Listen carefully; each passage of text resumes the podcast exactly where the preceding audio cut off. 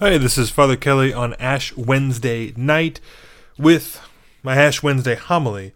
But I gotta say, this is a miracle that it happened here, that I got here to this point, uh, because, you know, it shows to the power of the spiritual disciplines of the church. Earlier at Mass and hearing confessions afterwards, I was all psyched up to come do this homily, to record it, to share hopefully good things from Ash Wednesday. But then I ate dinner.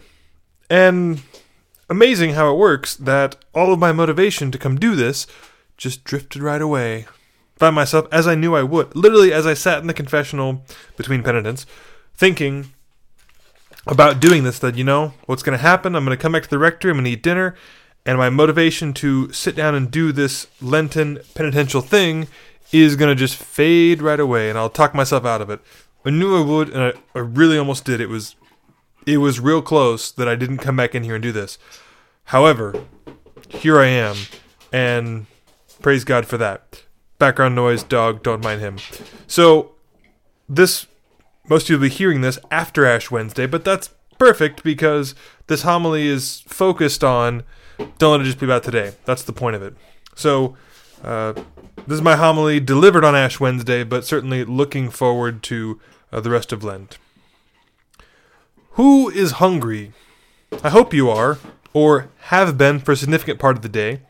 If you aren't, or haven't been hungry yet, I strongly suggest you skip dinner. And I really mean that. If Ash Wednesday had, if Ash Wednesday has been easy for you, you're not doing it right.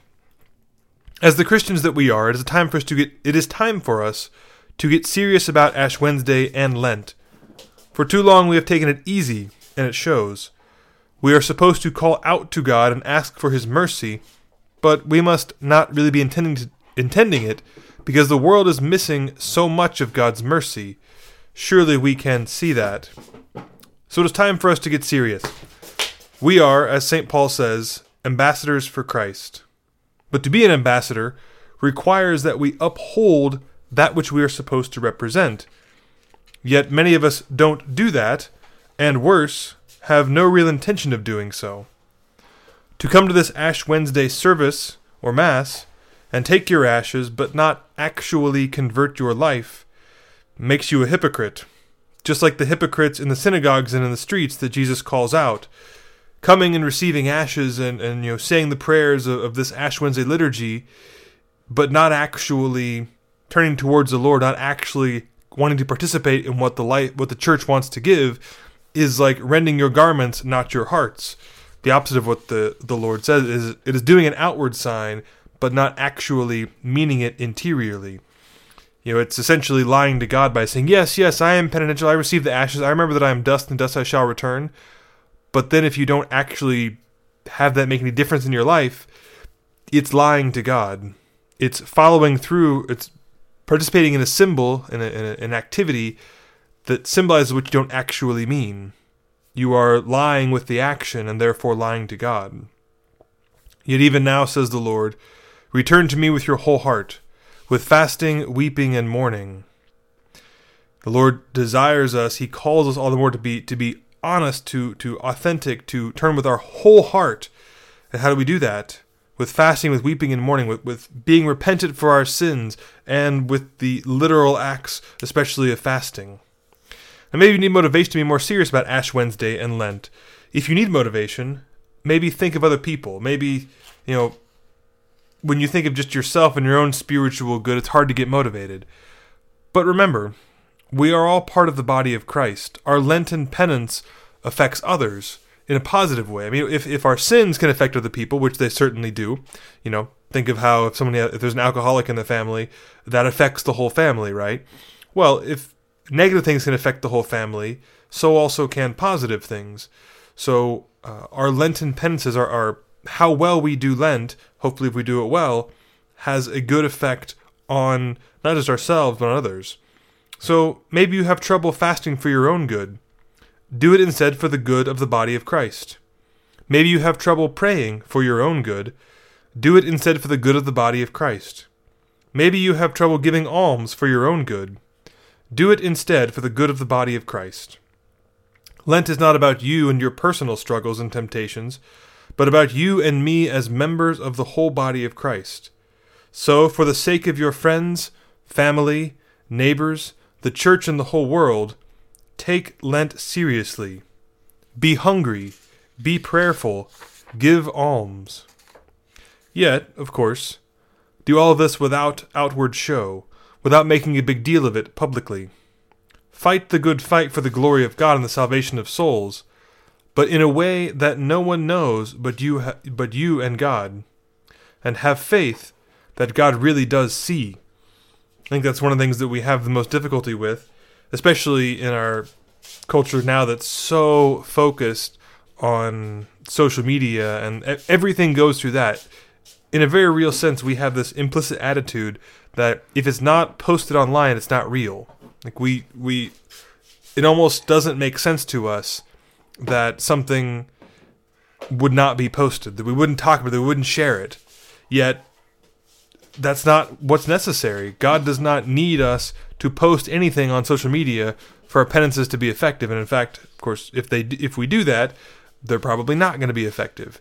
So uh, have that leap of faith in a certain sense to do penances, you know, fasting, almsgiving, uh, the difficult things, you know, get up early, even when no one's around to see you get up early. You know, say a prayer for a passing ambulance, even if no one else is in the car to see you pray. Uh, do things like that uh, that are for just your own good and no other. Just your own, rather. Only you know about them. Only you and God. Uh, and have faith that God really does see. The world needs you to take Ash Wednesday and Lent seriously. The world needs you to confess your sins and do penance. The world needs you to offer up offer up your offer up your suffering for the glory of God. To do this, but in a hidden way, and trust that our Father who sees in secret will repay us. You know, Lent is this great opportunity. Yet I think for a lot of, and this is my own experience as well, a lot of us were maybe even taught implicitly to have an attitude of well you know what's the least i can do to get by? Like you know i'll give up i'll give up something and okay you know what do i have to do? All right well i'll do that. But that's not the right ad that, that's kind of a, a minimum attitude. And if you had that at your job you'd probably get fired. So why would that be okay for the spiritual life? Rather our attitude should be hey if this thing is good i bet i can do more. Like what else can i do? What, what else do I, do I need to do to be good for me? What are the challenges I should take up? Well, if I can if I can abstain from this thing, why not something else too? You know, why not build upon uh, you know have victory after victory instead of eh, well you know be lukewarm and just do the minimum thing. Right? You know, not everyone can be a monk living in a cave eating bread and water on the, their first Lent, right? It takes time. But we should have that motivation. We should want to do better. And if we believe in the grace of fasting, prayer, and almsgiving, if we believe that our Lent really does some good for ourselves and for the world, then there's actually motivation there. Then we shouldn't have a hard time, at least it should be easier to say, okay, I don't like doing this. You know, cold showers suck, or getting up early is definitely no fun, or not eating meat on Fridays or other days of the week. I, I like a good steak. Who doesn't? That's difficult.